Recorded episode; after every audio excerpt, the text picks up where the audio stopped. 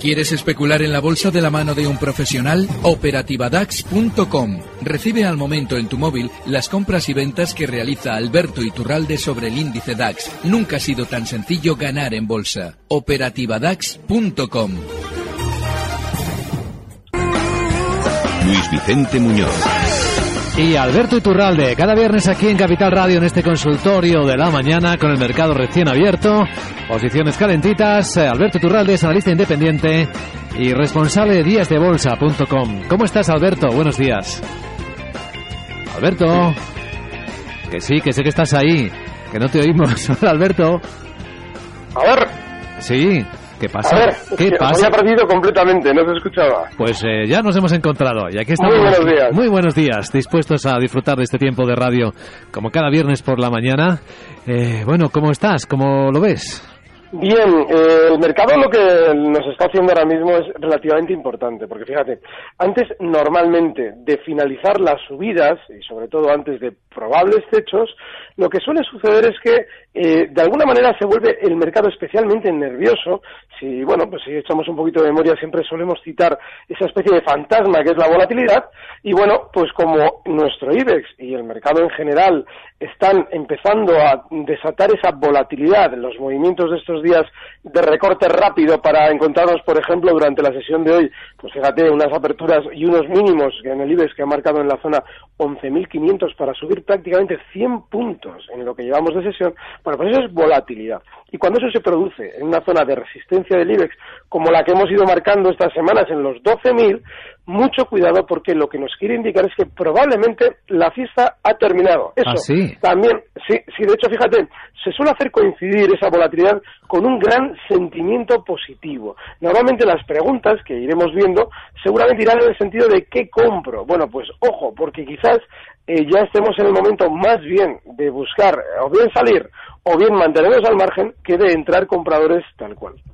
Vaya, vaya, vaya. ¿Cómo empezamos? Para preguntar a Alberto Iturralde, el correo está abierto, oyentes arroba capitalradio.es. La cuenta de Twitter también, arroba capitalradio B de Business. Ahí están llegando las consultas. Y el teléfono es el nueve uno dos ocho tres tres tres tres tres. Tenemos preguntas. Aquí está Sandra echando un vistazo a las, a las que ya hay acumuladas. Cuéntanos, Sandra. Sí, aquí tenemos, eh, buenos días, doctor Iturralde. Aquí ya le vamos subiendo poco a poco de categoría. Dice, mi pregunta es sobre Alcatel Lucent. ¿Qué le parecen los últimos movimientos de la acción tan volátiles y los últimos movimientos efectuados por el DAX y el Eurostock? Parece que tienen viso de ser un pullback. Muchas gracias por sus recetas. Bueno, eh, gracias a él, pero fíjate lo de Alcatel. Alcatel es un precio, y además realmente la pregunta tiene tiene miga, porque ha tenido ha subido durante eh, dos sesiones, venía y estuvo subiendo dos, tres sesiones, desde el tres sesenta y seis hasta el cuatro cincuenta y siete, para recortar exactamente en tres sesiones ese recorrido. Eso, esa volatilidad al que él, a que él nos hace referencia, que es así, lo que nos debe hacer tener en cuenta es que si vemos en todos los índices ya movimientos más nerviosos, si vemos en los valores que han sido en el pasado decepcionantes, como Alcatel, movimientos nerviosos, ojo, porque es un poquito más una palada de tierra a las subidas que quizás estemos esperando. Así es que en valores como Alcatel, que ya han demostrado en el pasado ser especialmente conflictivos, hay que colocar un stop inexcusable. En este caso, justo, pues nada, está en tres setenta y uno y desgraciadamente nuestro stop es muy amplio, tres cuarenta. Pero cuando un valor ya se mueve con ese nerviosismo, tenemos que tener esa holgura. Cuidado con esta agitación, que algo efectivamente es. Nos está diciendo. José de Madrid, ¿qué tal? Buenos días. Hola, buenos días. Eh, quería preguntar al señor Iturralde si el futuro del DAX y el IBEX cierran ahora en semanal por debajo del once mil seiscientos y doce mil cien, si van a ir a hacer doble suelo. Esa es mi pregunta. Gracias, José. No, no tiene por qué. Pueden hacerlo, pero el problema que tenemos es que nos hemos acostumbrado a las subidas, tanto en el DAX como en el IBEX, y eso, en cierto modo, nos hace acercar el gráfico, nos lleva a colocarnos en gráficos ya de hora en lugar de gráficos diarios, y efectivamente parece que está sucediendo algo importante. No, lo que estamos viendo ahora mismo es que se desata esa volatilidad. Lo más lógico es que estemos laterales, y ahora mismo en el caso del futuro del DAX, La zona de soporte más importante está justo en los once mil setecientos ochenta y bueno, pues toda esa zona lo más lógico es que en el peor de los casos soporte caídas, pero no es, no es grave lo que está pasando, es simplemente normal. Hemos acostumbrado al cuerpo a subidas sin cuartel y seguramente eso ya no va a ser así durante una buena temporada. Bien, más preguntas. Vamos eh, con ellas, eh, otra que nos enviaba eh, José Manuel, eh, vamos a ver. ¿De dónde tengo esta consulta? Aquí la tenemos. José Manuel, desde Madrid, dice, le gustaría preguntar al señor Iturralde por D I A, que las tiene compradas a seis treinta y cuatro euros. Dice que lleva dos días con bajadas importantes y está pensando en cerrar la posición para recomprarlas cerca de siete euros. ¿Le aconseja salir o mantenerse en el valor? Pues mantener. El día tiene una característica eh, muy positiva y es que durante estas últimas eh, semanas, dos, tres semanas, superaba una zona de resistencia importante. Con el ajuste por dividendo, esa resistencia está en los seis noventa. Claro, eh, está ahora mismo en siete treinta y seis.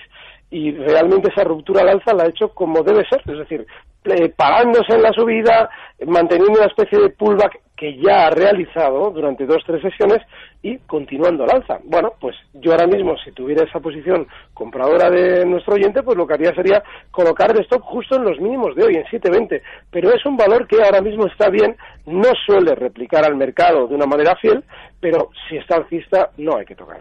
Bueno, tenemos a Merlín eh, bajando un poquitín después de reconocer que había presentado una propuesta preliminar no vinculante, insistimos, no vinculante por Testa. Empieza el baile inmobiliario, Sandra. ¿Sabemos algo más al respecto? Bueno, lo que sabemos es lo que ha comunicado Merlín esta mañana, que respondía a una información eh, que publicaba a su vez el diario Expansión y que comentaba precisamente eso, que estaba, interesan, estaba interesado en Testa Inmobiliaria. Y lo que hace Merlín a la C N M V efectivamente es confirmar pero dice que no hay ningún acuerdo alcanzado, ni siquiera existen negociaciones en grado avanzado para la adquisición de activos o de inversiones en ninguno de estos casos. Dice que analiza potenciales inversiones eh, por un tamaño agregado estimado de, de mil novecientos cincuenta millones de euros.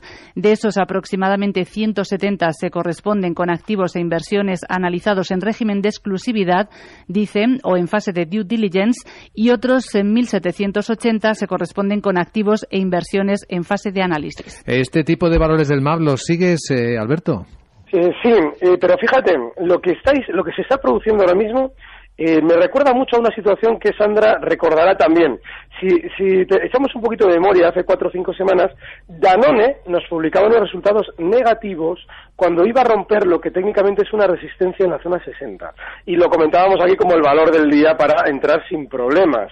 Bueno, pues fíjate, Danone desde los sesenta que estaba entonces, ha llegado ya, cotiza ahora mismo en sesenta y seis coma setenta y siete. Bueno, pues Merlín está haciendo otra de las situaciones de, bueno, de picardía más habituales del mercado, que consiste en lo siguiente. No digo absolutamente nada, pero consigo que hablen de mí. Porque si observáis la noticia, es algo así como decir, yo no tengo ningún romance con Rocito. Bueno, pues nada, efectivamente, no, no tiene usted ninguno, pero está usted saliendo a la palestra precisamente para no decirnos nada. Bueno, pues eso normalmente lo que quiere decir, sobre todo, es que están intentando colocar títulos después de la subida que Merlín ha realizado desde los nueve cincuenta hasta los trece veintiuno, donde cotiza ahora mismo. Mucho cuidado ya con estas situaciones en valores, sobre todo pequeños, que negocian tan poquito volumen. Ay, la vida.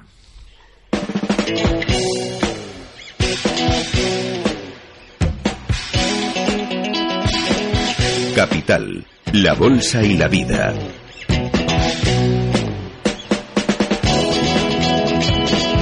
Pasión por los mercados.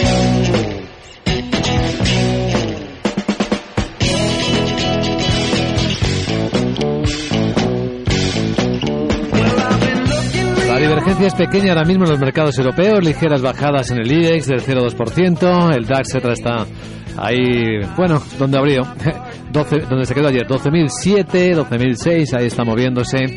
Hay preguntas de nuestros oyentes. Hay muchos interesados por el mercado alemán, ¿no? Esta que tenemos aquí es un valor de Alemania. Bueno, aunque Bayer también cotiza en el mercado continuo y por eso él lo especifica. Eh, sí. No tiene firma el correo, pero sí es de P. Cavi. Bueno, dice que tiene eh, compradas Bayer en el mercado continuo a veinticuatro coma siete y Endesa a dieciocho. ¿Hasta cuándo opina que puede aguantarlas eh, o cuándo cree que debe venderlas? Bayer es una réplica muy eh, muy fiel al mercado alemán, es decir, tiene una volatilidad enorme. Claro, el caso en este valor es el de colocar ya un último stop a esa posición. Está cotizando ciento treinta y ocho con cincuenta en el mercado continuo ahora mismo Bayer, y el stop tiene que estar justo en ciento treinta y dos euros. Claro, el mercado alemán tendrá que recortar, así es que eh, todo puede ser el caso comprador, es decir, podemos entrar o seguir dentro, pero sobre todo de los stops es vital, porque lo más normal es que para cuando haya que aplicarlos tengamos el cuerpo tan alcista que apenas eh, nos planteemos simplemente la opción de salir con pérdidas, y nos va a tocar salir con pérdidas tarde o temprano. Endesa está durante estos días seguramente preparando un poquito de recorte, está en dieciocho con setenta y siete, las tiene en dieciocho, bueno, pues yo ahora mismo, si marcara ya por debajo de dieciocho con sesenta y cinco, que son los mínimos que ha marcado tanto las sesiones del pasado miércoles como la de hoy, ahí colocaría un stop, porque lo más lógico es que si recorta, que es probable, lo haga también a esa zona dieciocho veinte, dieciocho treinta que rompía el alza durante estos días. Con permiso de los oyentes, déjanos colar, dejadnos colar una nuestra de sobre Abertis, que hoy ha dicho que se va del negocio aeroportuario al vender la filial D C A por ciento setenta y siete millones de euros, eh, por lo tanto, eh, una línea de negocio que cierra, se va a centrar en las suyas y sobre todo en la nueva salida a bolsa de su filial de Telecos. Sí, que es lo que más eh, pendiente está ahora mismo, más centrado Abertis. Lo que vende es esa filial aeroportuaria que se llama Desarrollo de Concesiones y se la vende al Grupo Aeroportuario del Pacífico. La cifra por la que la vende, ciento setenta y siete millones de euros, y está explicando Abertis que las plusvalías eh, que va a obtener son de cuarenta millones eh, de euros. Abertis deja, por tanto, de tener en su cartera ningún activo aeroportuario y abandona definitivamente esta actividad. Espera que la operación se cierre el próximo veinte de abril. Ahora en el mercado, caídas del uno coma ocho por ciento Abertis, dieciséis cincuenta y siete, Alberto. Sí, y es bueno, es muy bueno lo que está pasando, porque el especulador muy rápido, el que lleva muchos años en el mercado, sabe que lo que está pasando en Abertis es compra. ¿Por qué? Porque eh, han, han abierto ya bien abajo, han abierto con un hueco bajista importante. Fíjate, ese uno por ciento, ese uno y pico por ciento se ha producido justo en apertura. Entonces, lo que hacemos siempre en esas situaciones es eh, esperamos a que salga la noticia negativa, esperamos un ratito más a que todos los que tengan miedo por la noticia vendan, y a partir de ahí lo más probable siempre es un rebote. Si queremos especular con esa situación, hay que simplemente colocar un stop en los mínimos de la prácticamente de la apertura, en esa zona dieciséis con cincuenta y tres, cotizan dieciséis cincuenta y ocho, con lo cual está muy cerca. Y el objetivo alcista de esa operación tiene que ser justo la zona en la que ayer cotizaba, que es en los dieciséis ochenta y dos. Hay un tocayo que está escribiéndote, Alberto. Sí, es Alberto Sánchez, y él dice que le gustaría saber qué hacer con Arcelor. Dice que las tiene compradas a diez setenta y especifica que no tiene prisa, pero no sabe si llegará en este año otra vez a esa cantidad, y luego también matiza, con el Ibex tan alto, cuando empiece a bajar, ¿qué le parece que hará Arcelor? ¿Bajar más? No, cualquier cosa. Si es que el problema de Arcelor es que no ha seguido, es que Arcelor no ha seguido en absoluto a ningún índice mundial. Es un valor que se ha utilizado para contrapesar otros valores durante años. Entonces, decirle eh, que él venda esa posición, pues yo no le puedo decir, pero sí le puedo sugerir que tenga en cuenta que ni la bolsa y en general nada a lo que nosotros decidamos acudir de manera voluntaria es para sufrir. Y el Arcelor es un valor que nos ha hecho sufrir, mientras otras cosas, nuestro minuto de oro intentaremos darle una alternativa a Arcelor, mientras otras cosas han funcionado bien. Así es que yo sí que colocaría una última, eh, un último punto, en este caso, de stop ya en el que voy a tener paciencia con el valor, puede ser los ocho con ochenta y cinco, cotiza en nueve con trece, y por debajo de ahí, bueno, claro que podemos vender y que luego suba, pero es que estamos ahí hace meses y eso no funciona, así es que no hay que estar en valores de ese tipo. Alex te pregunta de qué color ves el petróleo. Bueno, pues negro, negrísimo, pero sobre todo lo que hay que tener en cuenta es que el petróleo durante estos últimos meses, a la cita callando, parece querer estar haciendo un suelo. Estamos hablando de que eh, ha superado durante estos días ya una zona de resistencia, que es la zona justo cincuenta y cuatro con diez, y está ahora mismo cotizando en cincuenta y seis con veintiséis. Esa zona de resistencia es una, es una zona en la que ya, una vez que se ha superado por parte del petróleo, se está marcando una figura de vuelta al alza con un objetivo, ni más ni menos, que en la zona sesenta y seis. Es decir, seguramente veremos una subida del quince por ciento del petróleo durante los próximos meses. Claro, a la hora de entrar compradores hay que entender que esa ruptura al alza se ha producido sin el pullback, es decir, sin haberse apoyado después de romper al alza en lo que antes era resistencia y ahora sería el soporte, que está justo en cincuenta y cuatro con cincuenta. Bueno, pues si alguien quiere especular con esa posible operación, si vuelve el, el petróleo a recortar durante estos días, desde cincuenta y seis veinticinco hasta cincuenta y cuatro cincuenta, es compra con objetivo alcista en sesenta y seis. También nos envía otra consulta. Mariano Fernández, en este caso, dice que tiene, que está en Ebro a un precio de diecisiete con veintiséis euros, que le está ganando al precio actual cerca de un seis por ciento, y se pregunta si se sale o espera mejor ocasión para entrar o mantiene a la espera de que alcance el objetivo marcado por usted mismo en el entorno de los dieciocho ochenta. Vale. Usted mismo es usted, señor Iturralde, ¿eh? Sí, eh, bien, nada, yo le agradezco la confianza, pero eh, la operación que marcábamos en su día efectivamente tiene ese objetivo, en esa zona dieciocho ochenta, yo esperaría, pero si él ya de alguna manera tiene un poquito de inquietud, puede subir el stop, por ejemplo, a los mínimos de hoy, esa zona dieciocho que ha marcado como mínimos, le puede servir de stop de beneficios. Así es que yo sigo pensando que Ebro es esa operación que marcábamos hasta los dieciocho ochenta, cotizan dieciocho treinta y tres, seguiría dentro. En Oviedo, Vicente, mi semitocayo, ¿qué tal? Buenos días. Sí, hola, buenos días. Eh, bueno, eh, yo mi pregunta es, yo tengo Liberbank. Entonces, bueno, esto, los que tenían deuda subordinada se les han canjeado por acciones y el ocho de mayo pueden hacerlas, en, en, venderlas. Y entonces pues, yo no tengo mis dudas si, si vender antes del ocho o, o no, ¿qué, qué quedaría? Y luego otra cosa es que eh, ayer a, habló el señor Iturralde sobre Amadeus, que bueno, que, era, que, que, que mucho cuidado con ella, y hoy empezaba a bajar un cuatro por ciento y ahora está en un cero coma cuarenta y siete. ¿Qué opina con Amadeus? ¿Será momento de venderlas? Gracias. Gracias. Bueno, el caso de Liberbank, eh, pase lo que pase, sea cual sea la operación de capital que se produzca en un precio, debemos siempre seguir el precio, es decir, debemos seguir lo que está haciendo la cotización con respecto a su pasado. Y si tenemos en cuenta que Liberbank, que ha venido rebotando durante las últimas semanas hasta zona casi cero ochenta, y ahí, en el pasado, meses atrás, año y pico atrás, había frenado subidas y ahora lo ha vuelto a hacer, pues no hay más. Es decir, independientemente de cualquier sea la operación de capital que se produzca, hay que estar fuera, porque las probabilidades son más de recortar, como ya está haciendo. Caso de Amadeus, bueno, Amadeus lo que está es desatada. Es un valor de una tendencia alcista eh, de largo plazo muy importante, y es un valor que a la hora de recortar demuestra en el pasado también que es especialmente nervioso. Claro, de, de ayer comentaba que había que tener cuidado, pero es que el cuidado que había que tener ya nos lo ha, prácticamente nos lo ha demostrado después de abrir. Así es que yo ahora mismo podría seguir dentro de Amadeus, pero si durante estas horas, que es muy probable, alcanza desde los cuarenta con cuarenta y cuatro, zonas de cuarenta con ochenta, me plantearía que si frena un poquito durante diez minutos, quizás ya nos toque salir, porque ahí va a volver a encontrar parada. Bueno, estamos muy, muy, muy cerca, al borde del minuto de oro, pero a ver si nos da tiempo de responder eh, eh, a Nino sobre Fresenius. Dice Nino eh, por Twitter que las tiene a cincuenta y siete con once.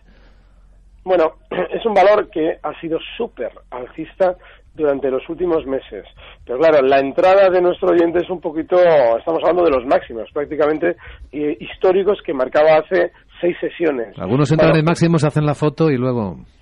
Ya, bueno, es normal, ¿eh? Sí, es que hay una cosa que es muy importante en bolsa. Hay que asumir que entrar en máximos es parte de nuestro trabajo y equivocarnos es lo más normal del mundo. Lo importante es decir, bueno, pues si me he equivocado aplico un stop y ya está. O sea, es que, que no se den mal rato cuando eso suceda. En el caso de Fresenius, nuestro mal rato tiene que comenzar a partir de los cincuenta y cuatro cuarenta, que es nuestro stop. Cotiza ahora mismo en cincuenta y cinco con sesenta y cinco y por debajo de esos cincuenta y cuatro cuarenta nos confirma probablemente un giro a la baja. Y es que por ahora se puede seguir dentro, pero el stop es inexcusable. cincuenta y cuatro cuarenta.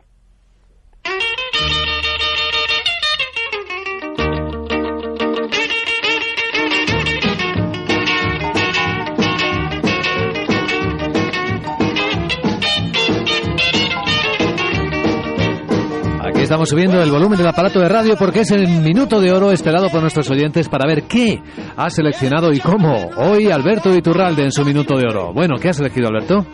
Fíjate, eh, hay un sector que cuando el Ibex quiere estar lateral, como yo creo que va a estar durante estas semanas, ha brillado especialmente durante los últimos meses, que es el sector de la energía. Y es que Enagás, que es el precio que traemos hoy, seguramente quiera romper al alza la resistencia que tenía el mes de enero, justo en los veintiocho cincuenta. Está ahora mismo cotizando en veintiocho veintiocho y plantearíamos una operación de aquí a unas cuantas sesiones vista, con el stop en los veintisiete ochenta y cinco de Enagás y con un objetivo alcista en los veintinueve cincuenta. Eh, Enagás, dices tú, nosotros decimos Enagás, Enagás. Bueno, al principio. Enagás. Enagás o Enagás, para decirlo como cada uno quiera. Hoy ha sido otro gran placer compartir estos minutos del consultorio de bolsa con el gran Alberto Iturralde, analista independiente y responsable de días de bolsa punto com. Alberto, gracias, feliz viernes, feliz fin de semana. Recibe al momento las operaciones de Alberto Iturralde vía ese eme ese en tu móvil. operativa dax punto com.